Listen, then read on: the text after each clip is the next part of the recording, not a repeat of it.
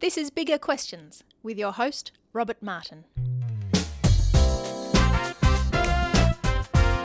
Welcome to Bigger Questions. Today's big question What gave a space engineer confidence to get a man on the moon? Now, we can't get a live audience today, but we can ask some big questions via some remote interviewing technology. And we're asking today's big question to Ron Bledsoe. Ron is a retired NASA engineer who worked in the space industry for nearly 40 years. He worked on the Apollo and the Shuttle program, and he's retired now, but takes an active interest in the space program. And he joins me from Huntsville, Alabama, which is nicknamed the Rocket City. Ron, welcome to Bigger Questions. Oh, thank you very much. Yeah. So, Ron, so what, Huntsville, it's the Rocket City. Why is it called that? Uh, they named that because during World War II, it was uh, that we actually built uh, ammunition for World War II. The, uh, mm-hmm. And so in 1950, our uh, they came, uh, Dr. von Braun and 200 and some odd Germans came to us. They were scientists and engineers, and they renamed this because of Dr. von Braun's uh, input, and he was, as you know, a well-known scientist and uh, mm-hmm. outstanding uh, visionary. And uh, he was sort of the leader that came in. Uh, in fact, my wife actually uh, came with that crew because her dad was a military and mm-hmm. took care of all the supplies and everything for the Germans back in that day. Uh, first, it was uh, you know Redstone Arsenal, and then they renamed it to the Rocket City because of the of what we've actually done in Apollo and uh, started off with Apollo. And uh, Huntsville is really, and I may be bragging, but uh, Huntsville is uh, loaded with engineers and scientists, and we've got companies all over that are now building. In a couple of years, actually, it will be probably the uh, the highest number of people in the state, and so it's yeah. one as far as the city is concerned. So, Ron, we asked the really big questions here on Bigger Questions. So, one of the, the big questions that we want to know is you've obviously spent a long time in the space industry. So, how realistic is Star Wars? Uh, Star Wars and uh, Flash Gordon. Flash Gordon was, you know, uh, long done before you probably came along, but uh, but uh, Star Wars uh, is realistic. not really. It's science fiction, actually, but yeah. Uh, Dr. Von Braun worked with Walt Disney a lot in, uh, you know, developing a lot of that stuff as far as the moon is concerned. But a lot of the characteristics of Star Wars is uh, yet to be developed, uh, right? For sure.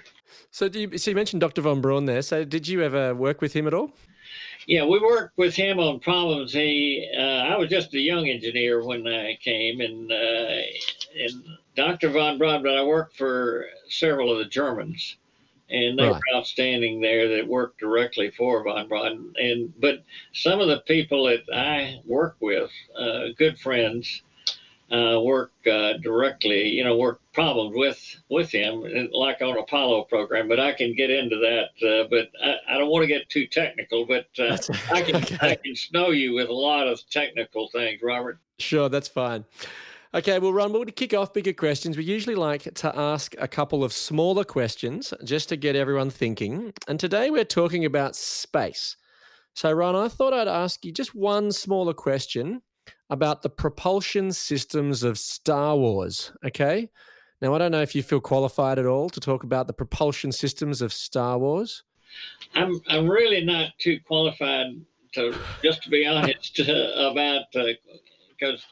Uh, you know the propulsion system. I I would I am I started off uh, in when I got out of the Navy uh, in 1957, working. Uh, yeah.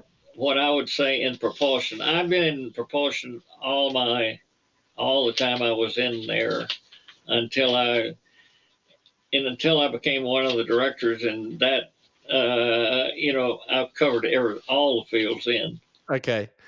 So you worked in propulsion, but maybe not necessarily on Star Wars propulsion. Anyway, there's one question. It's multiple choice, so we'll see how you go. Okay. So Ron, the Tie Fighter were short-range starfighters in Star Wars, but what is TIE? T-I-E an acronym for? Is it A, turbo inline engines, B, twin ion engines, C, terribly inefficient engines, or D, Toyota Interstellar Engineering? So, what are you going to go with there, Ron? I would say, uh, I, I, would just guess, Robert. Yeah. okay. What are you going to guess? Just to be honest, I'd be guessing. And, uh, uh, you know, from a propulsion standpoint, uh, probably, uh, you know, tight. I, I, really don't know that much about uh, Star Wars, and I don't sure. really study okay. that much. So, what are you going to guess then?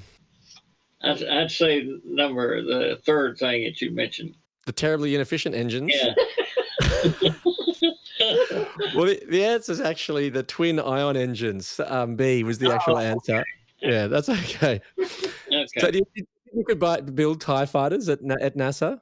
Oh yeah. In fact, uh, we have engineers, in my opinion, that could build them, and uh, uh, they're quite there. I mean, but I really don't know that much about what kind of propellants we're dealing with. Sure. Yeah. Yeah. And uh, if you got propellants, I could tell you whether you know how long it take, how long much testing it would take to do that, and and uh, but I have uh, no clue, Robert. okay, sure. Ron, you started working at NASA, uh, but just before the Apollo program started. So, what was it like working in the space industry during the Great Space Race? when I came to NASA in October 1960, I came from working on uh, space engines with the Titan. That Titan actually supported the Gemini and the Mercury programs in the 50s. Yeah. Okay. And we had a Titan program. But as far as Apollo is concerned, Apollo really started in, in 1961. Mm-hmm. But I worked on, I immediately were working on the F1 engine the F1 engine has been the most powerful engine that's ever been built. Yeah. And in 1960, I was assigned to that particular engine. My feelings on uh, on starting that was, as a young engineer, I loved it, but I was hired primarily because I was had worked on space engines before and designed yeah. and developed those, and that I was excited about working that, but also I was came back home. That's where I, I was born and raised here in uh, right. Alabama. That's why I got excited. But I've been excited for 40, you know, all my life as far as space is concerned. I'm still excited. Wow. What excites you about space? Uh, well, it is something that is unique that uh, I feel like that God has given us an opportunity to, visualize outside the earth. But he actually gave us as engineers and scientists who are good friends the ability to look out. The scientist actually looks out and says, "Hey, we really need to look at that far as the stars and Mars and Jupiter all." And it's engineers that actually take and says, "Hey, this is this is how we'll get there, or this is what is needed to take and build something rocket uh, mm. to get there.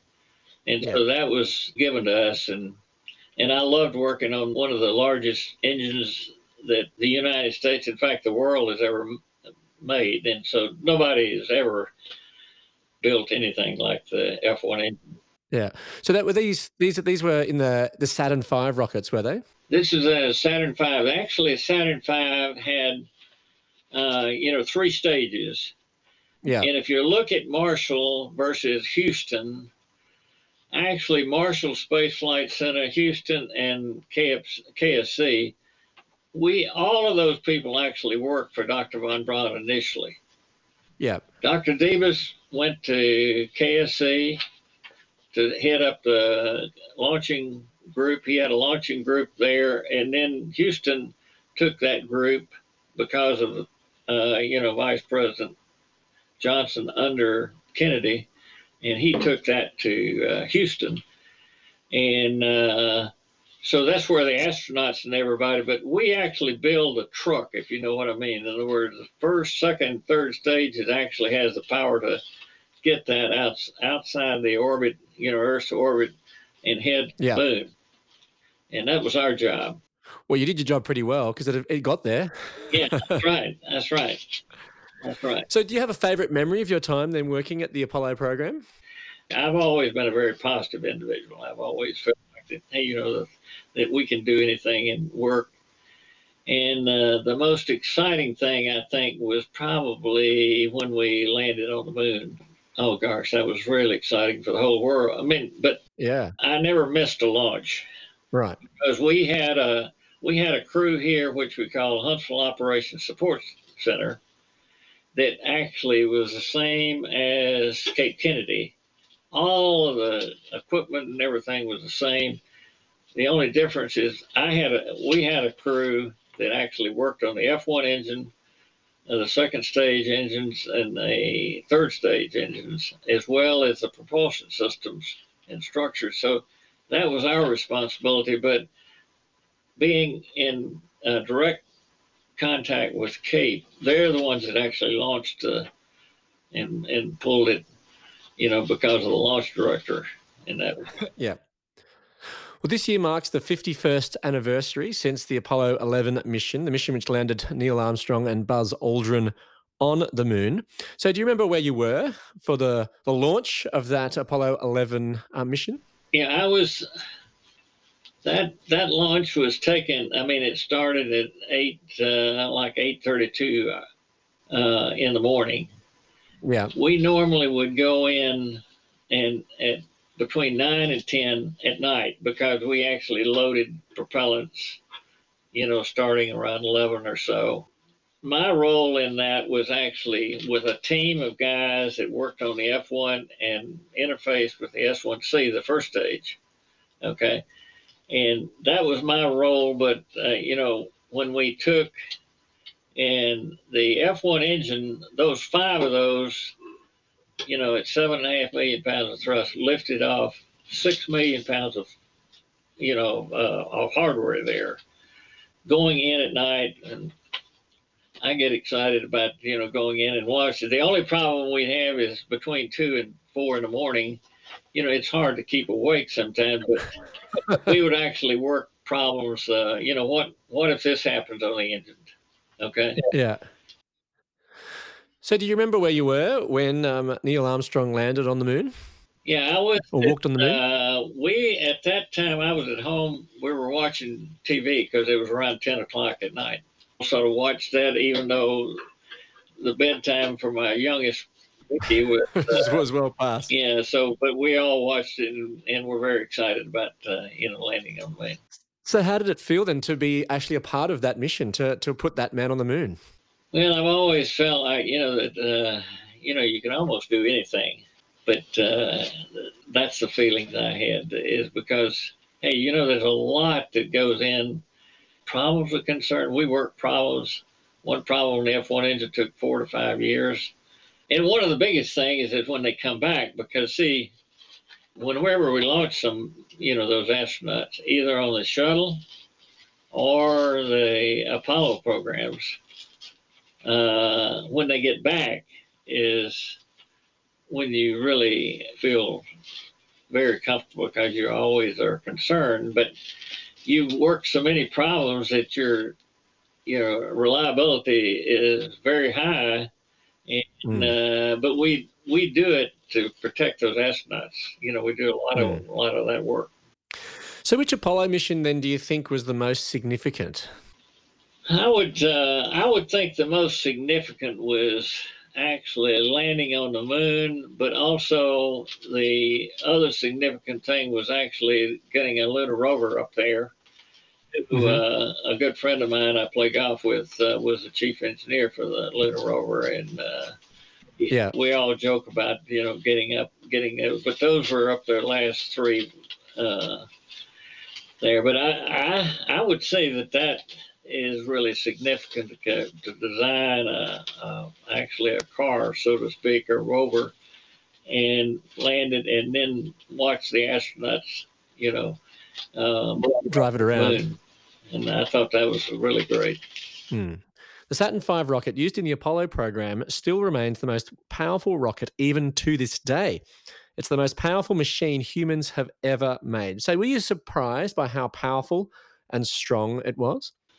Well, uh, I was so excited. In in in the 1965, we tested uh, five of those engines out here in our test stand, uh, in what we call the S1C station, Yeah. and the you have to test that. We learned a lot that you don't test it with the weather and the clouds in a certain formation. You really have to work the acoustics because when we set that engine, those all those engines with seven and a half million pounds of thrust, in where we lived, in a lot of places, they broke windows in their houses, and a lot of people were not too pleased with uh, with uh, us, and so that was that was another trick. But that was the acoustic engineers that really said, "Hey, you know, we we really need to uh, understand what the our community is going through, and we don't fire those that kind of rocket. That was a very powerful machine. That's a that's an immensely powerful rocket, breaking windows Yeah. when you were just testing it. Yeah. So, what, can you describe then what it was like um, looking at the Saturn V on the launch pad? You know, we always compared it to the, you know, as far as the Washington Monument. It was Mhm. 363 feet uh, high, and quite a, it was quite a sight to see. But uh, I guess uh, going in every night and every morning, you know, to look down at the Cape and look at the TVs and see that rocket stand up there is just sort of uh, phenomenal. It's so like looking at a, you know, something is really designed, but you still concern yourself about is this thing going to work? And 13 missions there was we, we felt really good about. So, what was the most substantial technical challenge that you needed to overcome to get there? Uh, was the combustion instability on the F1 engine. hmm And that was also up, that went all the way to President Kennedy, by the way, in working that Right. particular problem. We worked with Princeton University, we worked with uh, Lewis Research Center, we several centers, and it was a hard task because we did a lot of testing. But Yeah. that's when you talk about failures failures, when you fail something, that doesn't mean the world's coming apart. That means that you're advancing to something better. And it gives you an opportunity to move forward. So, there was a lot of failure in that time before you could get something that Right, worked. right. Yeah. Wow. Yeah. Was that frustrating? Uh, it was at times frustrating, but uh, when you're younger, you say, you know, uh, I wonder if we can work it. So then you'd pick up the phone and your boss would say, hey, call so and so and see, get him to start working that problem. But that's the frustration, you know, going back Mm. uh, there. But you were obviously committed to, to reaching this goal of getting to the moon and um, overcame those frustrations, I suppose. But one of the things, you know, when when that when he said, "Let's go to the moon," you know, that uh, Kennedy talked about it in '62 was. You realize that almost six to seven years after that, they we went to the moon, which is a phenomenal task, and it was very amazing that uh, you just got to go on and accomplish a task, but you know, you don't do that. Uh, a lot of times we didn't, you know, as far as working is concerned, uh, sometimes you didn't look back and say, well, you know, somebody else is involved in that. But I got excited because God was right there with us. Mm. So your faith was very important for you in this in this journey. Yeah. And it, I think it's very important. I sometimes I wish that going back that I really depended on the good Lord a lot more than I do today. You know? Mm. Mm. That's You know, interesting. Yeah. Because see, if you're younger, gosh, there's so much you can accomplish more than leaning on yourself, you know, far as confidence is concerned. But uh, the good Mm. Lord, you know, He's right there. Mm. After the, working for the Apollo program, you also worked on the Space Shuttle program. Yeah. Now, the Challenger disaster of 1986, when Space Shuttle Challenger broke up 73 seconds into flight, now that must have been a particularly dark day for NASA. You were actually in the control room when it happened. The I control room when it happened.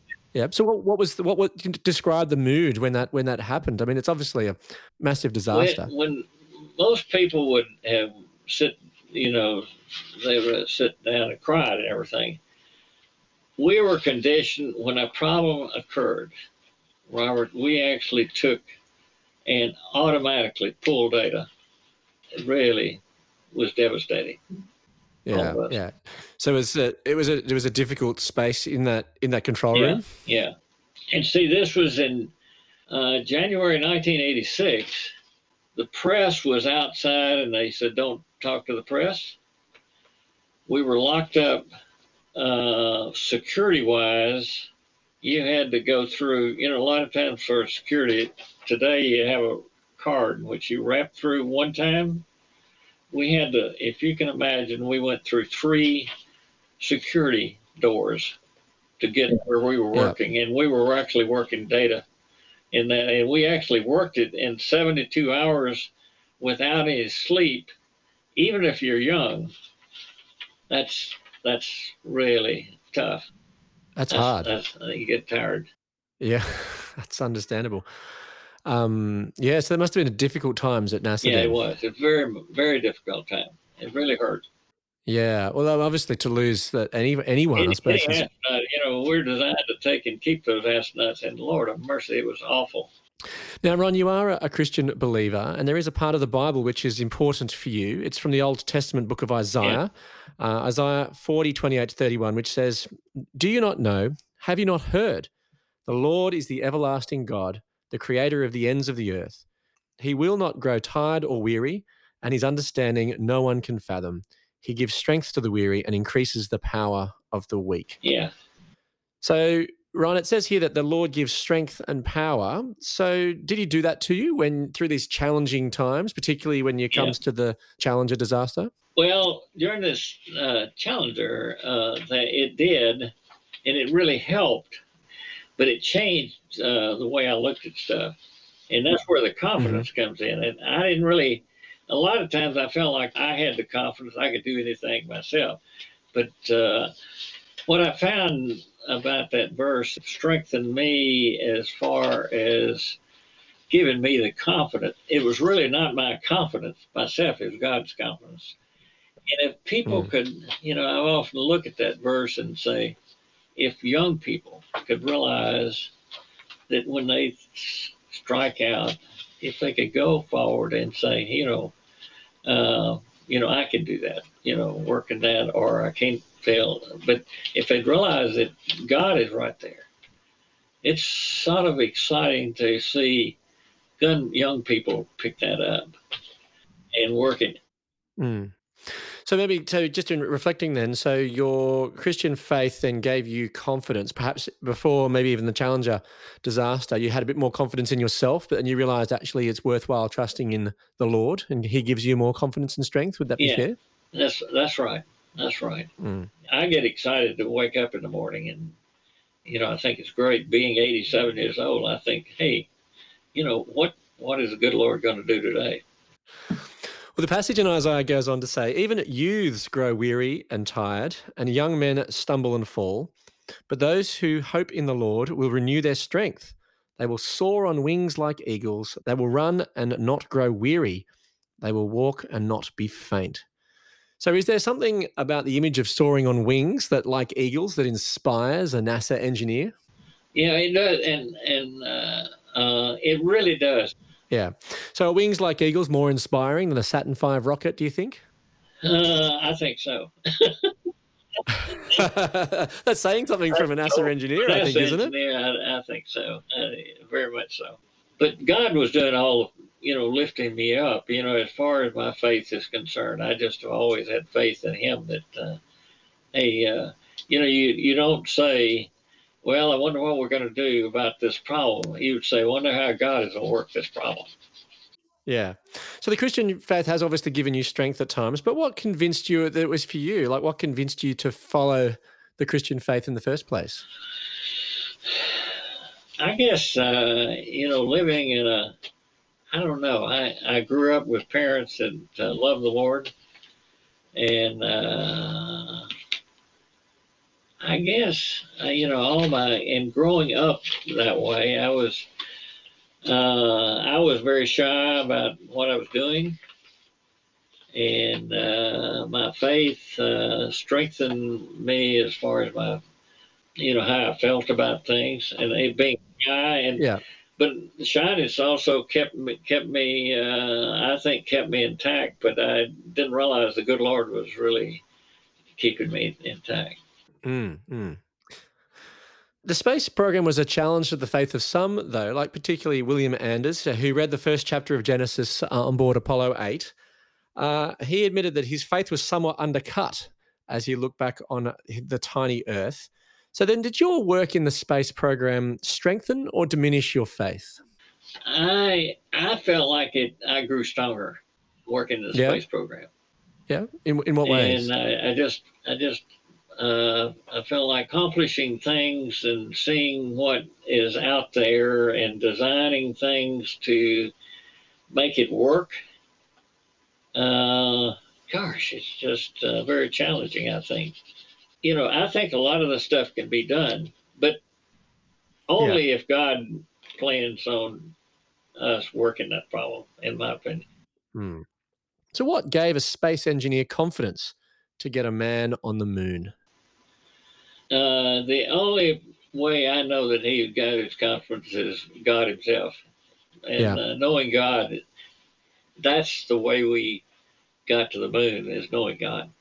No other way. Hmm. Well, let me leave you with some of the Bible's answer to the big question what gave a space engineer confidence to get a man on the moon? From Isaiah 40, 28, 29. The Lord is the everlasting God, the creator of the ends of the earth. He will not grow tired or weary, and his understanding no one can fathom. He gives strength to the weary and increases the power of the weak. I look forward to you joining us next time for bigger questions. Thanks very much to our guest today, Ron Bledsoe. All right, thank you.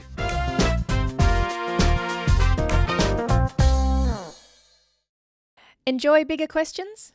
You can help us keep asking them for as little as $1 a podcast. Support the show.